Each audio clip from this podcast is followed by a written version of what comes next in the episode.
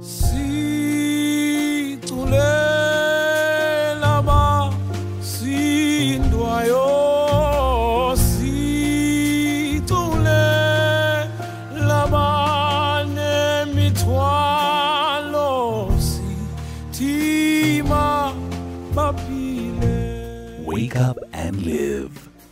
So today we help you wake up and live uh, when it comes uh, to your health. For the past couple of weeks, uh, Dr. Thols has been helping us understand uh, the phenomena that is a silent killer uh, across the globe, being. Um, diabetes, and today she's going to help us understand how diet can impact on diabetes. Please send in messages. Uh, let's interact. If you've got any questions, 0614 104 107. Good dog. Thank you very much for joining us. Morning, morning, A teamer. Morning, Patricia. How are you, my love? We are strong. How are you doing? I'm well, thank you. I am well. It is cold, but we're surviving. Yay, Kabanda. Extremely, extremely cold. All right. So, Doc, uh, we are going to be talking about um, diabetes and diet. There's a lot of people, Doc, who will say, I, I, I don't understand how I've been diagnosed with diabetes when I don't eat sugar at all, or I've got diabetes and I don't eat sugar, but it's still not stabilizing. Yes. So that's the one thing we've noticed, obviously, with patients when they come through and see us. And we let them know that, look, your sugar levels are high or your blood glucose level is high. And they're like, but you know what, doc? I don't actually eat sugar. And then we have to break it down to say, it's not only sugar that um what you call this causes one to have diabetes. You might actually not have a sweet tooth and still have diabetes. But as previously mentioned, you know that uh, many of the foods that we eat, our body for it to recognize it um, and utilize the food, the nutrients we eat in our body, it needs to convert it to what we call glucose, and that's a, that's a simple sugar, so that we can have energy uh, for healing, restoration, repairing of all our systems. So that is where it is that whenever you're eating your bread, your protein, you know, um, your salad, as it gets in the body, it's going to be converted to what we call glucose, and therefore, uh, it, it increases your blood glucose level levels once it gets into the body. And if it's not being able to reg- be regulated by the insulin hormone, then you can be diabetic, you know, or pre-diabetic in that way.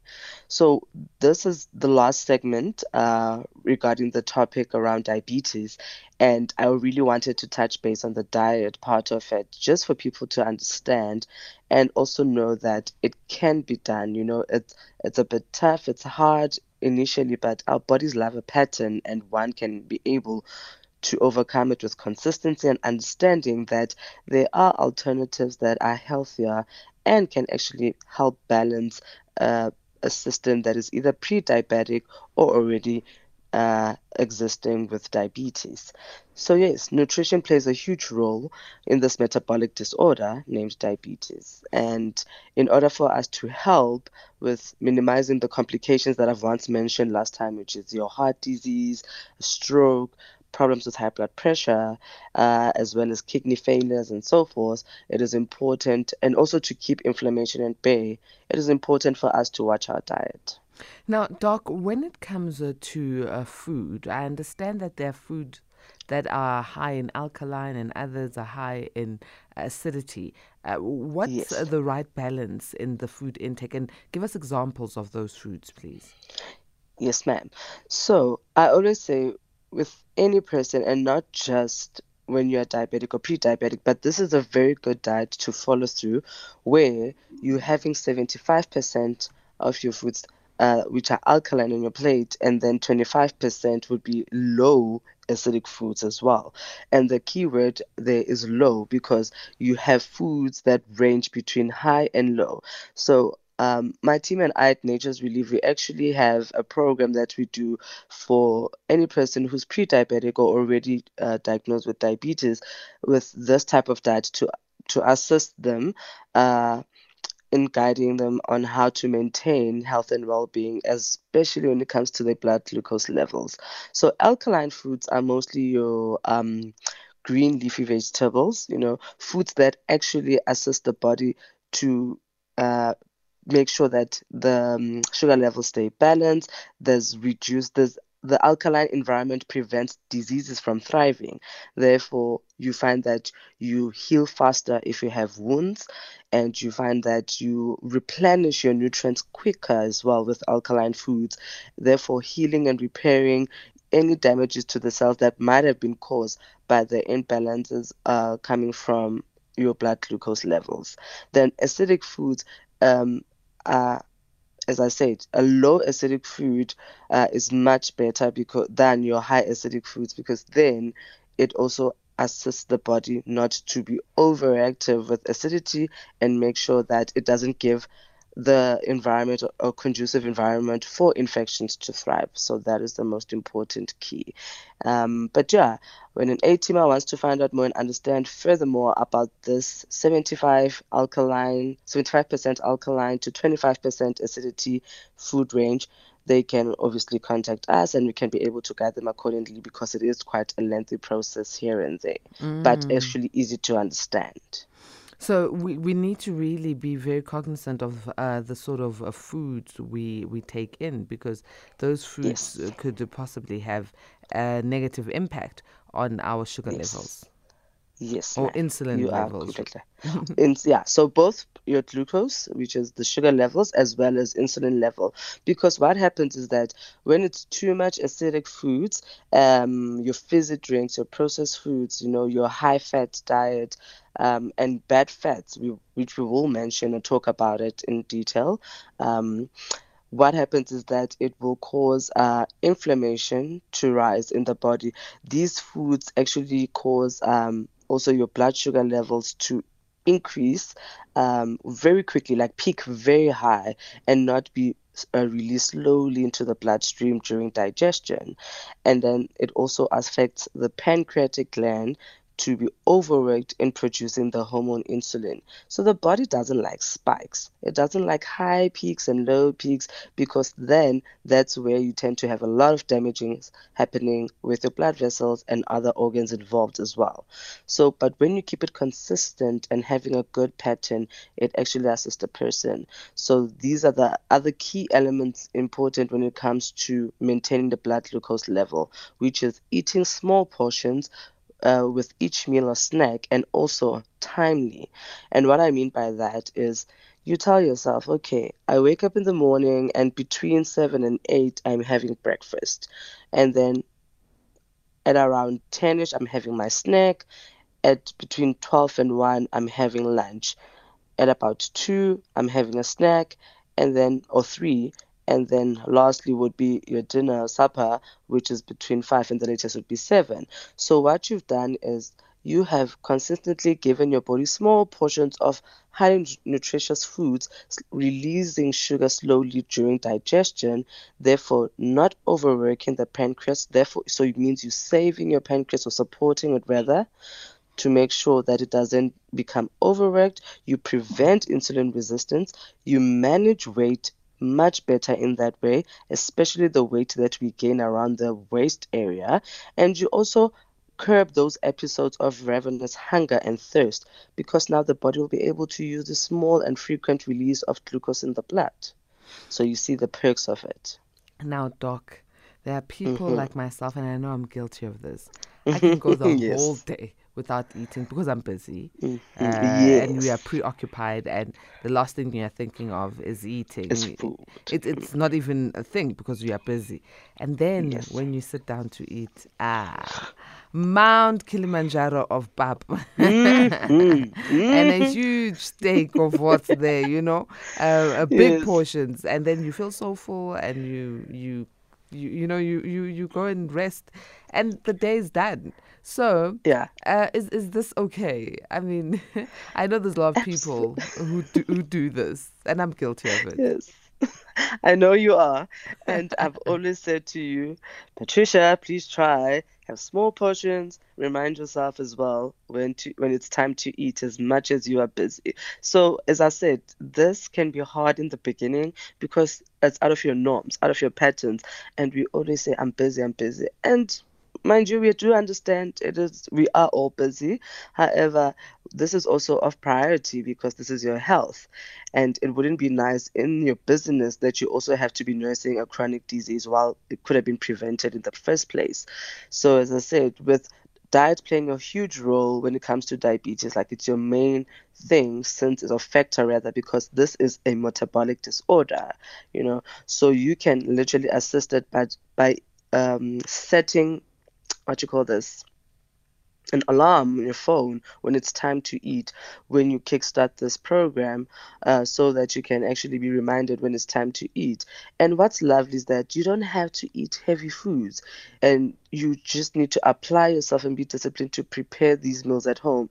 And that's why when you even go to supermarkets you find that they sell these small containers so that you can put your your sliced bananas or sliced apple you know and nuts, seeds, and then you have your salad so that as you're sitting there in meetings and all that, you can just say, Sorry, guys, my time to eat. Can I please just nibble on something? And you're introducing a good, you know, um, nutritious meal at the time or even a snack, and it will balance you. And I always say, even if you can't eat at that moment, but do have something to snack um, on. And where possible, make sure that it's something nutritious like nuts or fruits then you're sorted. Or even slices of carrots, you know. And I know it's not a fave for people, but this works unless you are able to prepare meals that are proper for yourself. Then this will be good. But t- I tell you now, you will be happy with your waistline and weight management, and most importantly, you'll be happy with not having those episodes of hunger, thirst, and then changes because your body will try and clear out that plate of ipapelukulu and everything because it's that one meal. Mm. You know, it's going to clear it out more time. Like it, you will have to urinate that glucose um, that is in the bloodstream because it's just too much when your pancreas can't meet the demands. So that is it. Here's a message uh, from Nkabi Musase in Lesotho who says, Grand Rising Pet, does a fasting help in maintaining good health? So intermittent fasting can also be of assistance and beneficial for a person who's either pre diabetic or already diagnosed with diabetes. However, it is also important for one to understand that they still need to follow the above or the things that I've mentioned formally, which is um, making sure that they eat small portions and on time uh, according to what they've decided that this is my window period of introducing food into my system how it benefits the body is that it will start um, what you call this rebalancing its sugar levels you know because then you would have had a meal your last meal let's say at four o'clock uh, in the evening and your next meal will be the following day at 12 o'clock. So all the time that you're fasting it is important for you to hydrate. So that is where you can do just plain water. Therefore you're assisting the body to detox the excess sugar that was in there. You're also helping uh, the pancreas to be supported and relaxed so that it doesn't have to be overworked. And most importantly, other parts of the body can also get rest. And the most key one is you are also decreasing inflammation that comes from the imbalance in, imbalance in sugar level.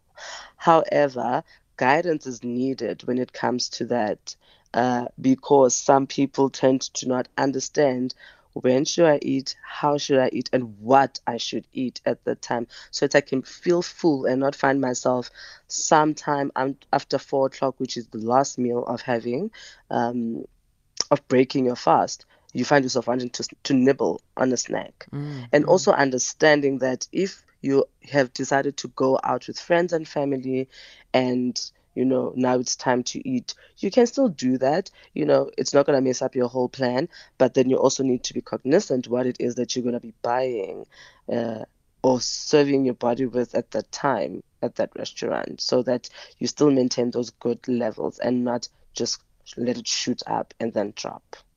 Now, Doc, uh, take us through some foods that we need to avoid. Yes. So, foods that are important to avoid. Um, or even cut down once you see that they're actually causing some discomfort in your body. And uh, as I always say, the body communicates with us. It's a matter of us just listening or paying attention to it. You know, you get a rash, you feel discomfort, you get bloating, it's either you get constipated after eating bread. Other people will tell you that. So those are your, you know, your communications coming from your own body. That's telling you let's not do this to ourselves. It's not good. So we normally group them in carbohydrates protein fats and then fruits or veggies. So the ones under carbohydrates which we call simple sugars that need to be avoided are your starches such as your white rice your white pasta your mini meal for pap as well as white bread also, simple sugars of your sweets, your sweetened juices, as well as yogurt. And it's also important that you avoid or limit the intake of salt because it does tend to also affect your blood sugar levels and damaging the your blood vessels as well you know so why these simple sugar carbohydrates need to be avoided as i said they cause a rush of blood uh, glucose into your blood. As you put them in, the body is able to quickly break them down, let them be released into the blood, and then it shoots really high up, and un- insulin is needed to be produced at that rate or even double so that it can counteract that. So you see the peaks that I was talking about that causes disturbances. And then from protein sources, red meat, you know, your beef, and then also lamb and mutton, you need to also minimize or avoid taking it a lot.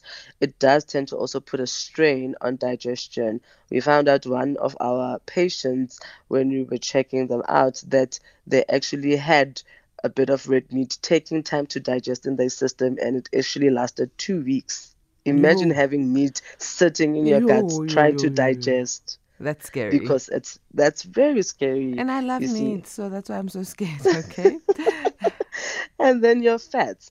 This is another thing that uh, stigma that fats got um, in the past. People used to think fats you have to cut out completely, and which is completely incorrect because then you need healthy, good fats for your circulation, your heart, your brain, and most importantly for cholesterol because cholesterol makes your hormones, your sex hormones. You know, cholesterol even makes um, what you call this helps with internal bleeding to form a plug so that you don't uh, bleed internally to death. Mhm. And then the good cholesterol would clear out those plugs to prevent strokes or heart attack. So, but the unhealthy fats are the ones that cause your stroke and heart attack. And it comes from your fried foods, your junk foods, baked goodies and pastries, and also your vegetable oils such as your corn, your canola, and another one, margarine. So you remember back then they were like butter is wrong and all that. Butter is actually right because it's pure, it's real. And if you look at the ingredients, there's like three of them at most, which is cow's milk and I think cream from the cow as well, which is done. Unlike margarine, you see a lot of ingredients as well as processing in it. Then, when it comes to fruits, if you're already pre diabetic or di- already diagnosed with diabetes, you need to also avoid eating certain fruits that are able to trigger blood sugar levels high. So, this is where you also assist the person by closely monitoring their blood sugar levels after eating certain fruits. So, like a banana is good, however, if it's too ripe, it can be too sweet and spike your sugar levels. So a green one and a small portion would assist. So that's where I always say I give them a list of foods that they need to avoid when it comes to the fruits and show them the ones that they need to look at. And then if they want to strike a balance because maybe a banana or an apple is your favorite fruit, then let's go for the alternative as mentioned. A green banana would be better than a ripe one, and a green apple would be better than your red and yellow ones in terms of sugar levels. That's how it is. All yes. right. Uh, at least now we understand what to avoid and what to eat. Um, and uh, all fats are not that bad. You say that No. you, as a homeopath, can help um, us avoid uh, diabetes, but if we are pre diabetic, help us to have the right diet so that we don't move on to um, diabetes. And for those who are already diabetic, you can also help with the right diet. How do we get in touch with you, Dr. Thols? Yes, ma'am. So my number is 063 502 2974. I repeat 063 502 2974.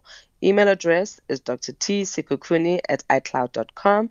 And then on social media platforms, I'm Dr. Thols. I thank you, Patricia and A teamers. Thank you very much, uh, A Team Doctor. That's Dr. Tholakele Sikukuni, and we affectionately know her as a Dr. Thols. She's a homeopath and a family doctor.